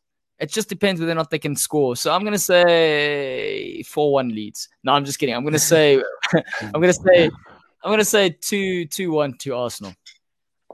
I'm going to say 2 1 to Leeds. Yo, yo, yo, yo, yo. That's, that's three say... out of four ones. I definitely say um, I say three two to to Leeds. Leeds will come guns blazing, that's for sure. Um, the wow. last games, uh, no, I'd say three two to sorry three two to Arsenal. He said Leeds. Are you sure yeah, about your team? I was, I was thinking of myself. Leeds will come 49 in the back is just just for show. Leeds will come guns blazing, but we'll we'll we'll top them. I say three two to Arsenal. Yeah. Yeah, I, I, I think it's going to be a draw. I think it's going to be a, a two-two draw. Uh, that that's what that's that's my thinking. Okay, two-two draw. Fair enough. Next one, Chelsea versus uh, Newcastle. Chelsea are going to do it. It's going to be boring and business-like. Two 0 mm. Yeah, I'm going to yeah. go one 0 Chelsea. One 0 Yeah, they're gonna. I mean, Chelsea are gonna have all the possession. Newcastle are gonna sit yeah. deep, wait for that one chance. You know, if they nil nil at half time, we know they're gonna sit even deeper and park the yeah. triple deck bus if they can find one. But yeah, no, it's gonna be a three 0 Chelsea. I'll They'll go for two 0 Chelsea. Sorry, so what is that, Musa? They'll probably get one shot on goal the whole day from Newcastle side. So I'll probably go uh, two uh, 0 Chelsea for that game. I'll go. I'll go two one to Chelsea. They're going to score. Yeah, yeah. I think. I think. I, I also want to give Newcastle a goal uh, because of this new assistant coach. So, so I'll say two one to Chelsea. two one to Chelsea. There we go. No wins for Nick. No wins for Newcastle. Nick must enjoy the bush and actually not come back from the bush. You should. You should hope the the TVs aren't working there. All right. The big one Ooh. for us, Leicester versus Liverpool. Ooh. So I, I, I mean, the football is one thing. I think the more interesting bit, I'd love to have be a fly on the wall when Klopp has to go into Brendan Rodgers' office after the game and they share that customary glass of wine. And I think Rodgers is going to have a framed picture of him at Anfield, probably behind the desk, just to remind him. You know, maybe give him a box set of "We Are Liverpool" just as a, a parting gift. but um, football-wise, I reckon I think Liverpool are going to turn this around. I think they've been there's there's been a lot of focus on what's going wrong there, and and I think for all the talk of them having lost their mentality, I think that this is the week we'll see it come back. So I reckon they'll pull this off. I reckon they're going to do quite a. I reckon it's going to be a two 0 win. I think there's Leicester are a good side, no doubt. They've they've got some. They've been playing some solid ball this season, but I reckon Liverpool are going to come out and, and kind of show us why they were champions. I reckon it's two 0 Liverpool. Yeah, I think it's going to be an interesting one. Brendan always does well going back. I think uh, I think it's going to be it's going to be a two-one Liverpool, but I think one-one up until the death. It's going to be a late mm. winner for Liverpool. Yeah, I think that's Bobby a fair. Firmino, no doubt. yeah, guys, look, I've been you know, all the, every week I come on and I give a prediction. I think I always speak with my my heart and go, no, but they're champions now, so it should be slightly different. And it hasn't gotten better. So I'm very scared to just go with outright say Liverpool win. At this moment in time, I'll take a point away and just keep in that hunt for top four. That's where I'm at. But uh, you know, my heart is a loud thing. My my mind tends to just shut off. So I'm gonna I'm gonna go with a, a Liverpool win. Yeah, two one. Close. I think you should listen to your your mind a little bit more, man, because I think Leicester are probably thinking about this and looking at uh, Liverpool and how they they coming up together for this game and thinking them there's an opportunity for them to get some points from this. So I think they'll come out for a draw two two today uh, to uh, over that game. Cool. Yeah, I also think uh, uh, two two. I think Liverpool. Just watching the last game, I think. Um, look, I, I don't. I don't think they were like horrible, like bad, bad that deserve a four driving. Mm. I just think there was there was horrible mistakes um, that many teams would have pounced on. Um, but I mean, it was. I don't think it was wise to give it to a team like Man City. Um, so, but I think I think they do have enough to to get a draw out of this one. Um, I'll give Liverpool. Uh, I'll give yeah, both teams a point two two. Cool. Yeah, man. I've been thinking. Um, I was watching Leicester against Brighton yesterday, um, and yeah, some of the obviously their first team has played. Um, oh, man, let me just give um, Liverpool some some some some credit as well um, against against against against obviously against West Ham and Spurs, which was away from home. Um, I think that's where they've actually performed this season is away from home. I mean this year, I mean not this season, this year, and uh, Leicester haven't been great at King Power, so two one to Liverpool. Hey, Celo! Yes, man. For some reason, we're always on the, same, on the same wavelength when we give our predictions, just not on players and how good they are. Okay. never, we can never agree on that. No, no. I think this is this is only going one way. West Brom are just collapsing. They're they're kind of Mm. You know, the, the, the, it is it is Big Sam's collapse in microcosm. So I reckon United are going to take this. It'll be two or three nil. Yeah, I'm I'm gonna do I'm gonna go hard. Three 0 three 0 United. Yeah, I'm gonna say four 0 United, and this is the one where Sam Allardyce actually goes. I want to keep my reputation as to being the one manager never got and relegated and walks out. Yeah, I reckon he gets a fight with a steward over something and just staggers out of the stadium at half time. Like I'm done with this. Just goes and gets a pint and watches the rest of the game in the pub. I see an Ole out type of uh, game coming up here. it's literally like written in it. If they do lose this one, it's another course for Ole out. So West Brom 1 0. I will say this though. Last time also was the only one to make that call, and he got it right, and it actually sent the, the wobble that United went on afterwards a little bit. So yeah. be very fearful when Musa gives this sort of prediction. Wonga. Ooh. Yeah, I was gonna say same as George, four 0 four 0 to Man United. Yeah, Wonga, you should take my heat, dog. I'd like to see it because I won't lie, but Musa, Musa, Musa, Musa must stop bringing bad vibes to Man United. Um, 3 0 3 0 to Man United. 3 0 to Man United, right. And for the tastiest one, arguably, for the weekend, the Mourinho Pep Guardiola clash, the top of the league team versus the team just trying to fight for top mm. four. Can he break Mourinho? Will this be the end of Mourinho? You know, like it's. it's I don't know. I, I mean, you know, again, the the heart reminds me that we played City before and it was clinical, it was masterclass, and and if we could, mm. if we play like that again, there's no reason we can't go toe to toe. Um, so I'm going to ignore every game we've played between that first time and now. And same again and win two 0 I can't, I can't. But I mean, realistically, it's going to be a tough game. If we come away with a point, I'll be really happy. Um, but I just don't see it happening. Yeah, City at home. I just I see see two 0 if not three. So I'll go with two 0 City. Yeah, no, City are just too good at the moment. They're flying, and I mean, jeez, what they did to Liverpool was it was hectic. But uh, you know, it could be the game that suits Mourinho. Ah, shit, man, this is a yeah. tough one. But yeah, no, on paper, it's, it's you know. Yeah, he does. I mean, this is the sort of game where you know he likes the big, the big stuff you sort of thing. So uh, I'm so on the fence of this. I could, I could see it going either way. But Man City are just too good realistically, and if you're going just on paper, they have to be the ones that are winning it. So I'm gonna go. I'm gonna say ah three 0 three 0 Man City. They're gonna get one. They're gonna break Spurs. Maybe three one for Kane to get a goal. Kane will score. I think Mourinho's objectives are probably going to frustrate you a lot on the day, uh, Matt. It's going to be one of those games where yeah. he tries to dial down everything that Man City's got and Pep will respect that from from Mourinho style, you know. So I do see like a a two one type of result where Tottenham do get a goal by Jones through uh, some game, but they'll be parking the bus for sure. I mean, I'll have to go uh, um, with same with Darren as Darren predicted the three one to to City. I do think Spurs have oh, enough to, okay, to get a goal, but not to win no, I, I, didn't see the comments. I was like, "Who's Darren?" Me too. Me too. I was who's Darren? I was also saying, "Who's Darren?" I was like, "Flip." But then I, see, but then I looked, and I looked into the right. I'm Darren, like, okay, these cool. guys don't, don't be upset, Darren. They just got their vibe for for Leeds fans. They just apparently don't recognize the problem. yeah, it's gonna be a, it's gonna be an interesting game, man. I, I think Kane and Son, oh man, with them on the field at any point in time, there's always a chance of a goal. So I will give Tottenham a goal. It's just a question of ah man, Hugo Lloris man does not instill confidence in me. So two one to Man City. Mm. Gundogan well, score score. It's gonna, be, it's gonna be a tough weekend, guys. Yeah, mm. guys. I see. I see. Darren's asking how um, Percy Tau played last night. I think it was. What well. do you guys I think, think? He played well. I think. I think if if I gave it out of a ten, a performance rating, I would say six point five out of ten last night.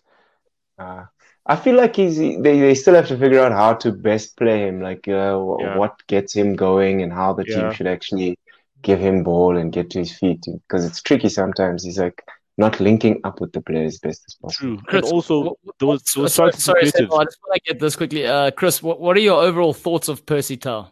Have you seen much of him? What do you think of him as a player? No, I've I've, li- I've literally seen glimpses, so I couldn't really give it. Obviously, he's if he's if if he's given time like anything else, I just think he needs time to adapt. I've only seen little glimpses, so I can't have a proper overall about him. I, I know he's exciting, but is he going to be given the time and chances to get through? I don't know. It's true. Mm, yeah, tough one. Mm. It's also the same thing. We'll talk about other players. Yeah, you play one. Yeah. You play one game, then you don't play, and then you play, and then you don't play. Yeah. yeah. And Brighton can't really afford to take take a long time to take chances on players. That you know they're no. in they're in they're very close to that relegation scrap. So they, are next they, to Arsenal. They. I will tell you this though. I will tell you this though. The the uh, the Brighton sort of guys that started their own little channel talking about Brighton. The amount of followers they got just from talking about Percy Tau, just from Africa. Now the guys are getting asked to be on, on Sky Sports News. It's actually a bit nuts. And considering we like we're all saying he's probably not going to play. But uh, well played to those guys. There's, there's, they, they, even have they even have free shipping. Uh, Brighton has free shipping um, to South Africa until don't don't Sunday. say that. Can I tell you? Can I tell you something, Silo? My dad, I told you before Percy Tau stuff. Is a Brighton, Brighton fan, fan, yeah. I once for Christmas ordered a Brighton shirt. Okay, these dickheads. Yeah. The shirt got lost. Never had it. Then for like six months, I had to argue, argue. My poor dad was a Christmas gift, and then I didn't, it didn't even arrive for his birthday, which was two months later. And then eventually it came through. So I'm pretty, I'm very happy that they've done this now. And that makes my life a little bit easier. say that much. They, sh- they should have lost the Liverpool shirt. oh, right, guys, by, the, by, yeah. by the way, yep. uh, Southampton is beating uh, Wolves 2 0 in the FA Cup, so they're about to qualify to the to the next round. Oh, well done. Well done. And that's one way to bounce back. Right, guys, before we go, it's been a decent show. I mean, Chris was here, so I made it okay. Final thoughts, everybody. Final thoughts before we go. You know, I was going to say, um, what's what's very funny, um, if you actually looked at, uh, well, for the the guys around me, I, I would say, yeah, everyone around me, say for me, the what the thoughts on the team in the beginning of the season and what we're saying about them now. Yo, it's like different sides of the spectrum. Like thinking yeah. Chelsea is going to win it. Now, I'm not even top four. Man United are like, oh, easy about it. But now they think, you know, I, am pretty sure deep down you think, you know, you want to give it a shot up there. Liverpool, yo, other side. Tottenham, thought were the ones to take it could be the season. But yeah. So yeah. and you yeah, too, you're thinking you're, you're, thinking top six. You, you said yeah, you said your team might be fighting to take it. yeah, yeah what he's true. saying yeah, this is now but it's not full. It's not, he's not been saying the same thing, which is he just wants to survive. Like, yeah, just survive, champ. Yeah, that's remember, used to be top four as a trophy. Now Arsenal are saying Premiership survival as a trophy. They're the new version. remember all those stories about the FA Cup? I do want to say that uh, we threw, threw Chris in the mix here, and this has officially become our longest episode. I don't know what you did, Chris, but you got these guys talking. no, man, it's, it's, it's good. It's yeah. good. It was, we're, we're a special yeah. guest. We had to we had to you know stretch it. Yeah, yeah. and thank you very, very much for taking the time to join us, Chris. Yeah, no, Appreciate thanks a lot, Chris. No, some great, great, great insight. And uh, I'll just end on obviously happy birthday, Cloudy. Have a good one, mate. But uh, no, some great, great insight from you all. I think it's good that you you're all pretty level headed. It's not like you're just fanatics and you just you're just spouting off stuff. There's actually thought behind it. So I've enjoyed myself. Hopefully you'll have me back. Yep. No, definitely. yeah, We're going to have to ask our financial manager and see if it's within the budget. of course, of course. All right, lads. Thank you very much, man. Have a good evening. And for those that stuck around, holy shit, we've had dedicated at least. We've gone up to 11 people watching us live. We've got five guys still on the line. Thank you very much. We appreciate it. And we can't wait to see you guys on Tuesday. Have a good one, guys. Oh, wait. Yeah. One last thing. Darren wants to say something. He says, Leeds last minute Europe push. Haha. No, kidding. We'll be happy with winning 12. All right. yes, uh, Arsenal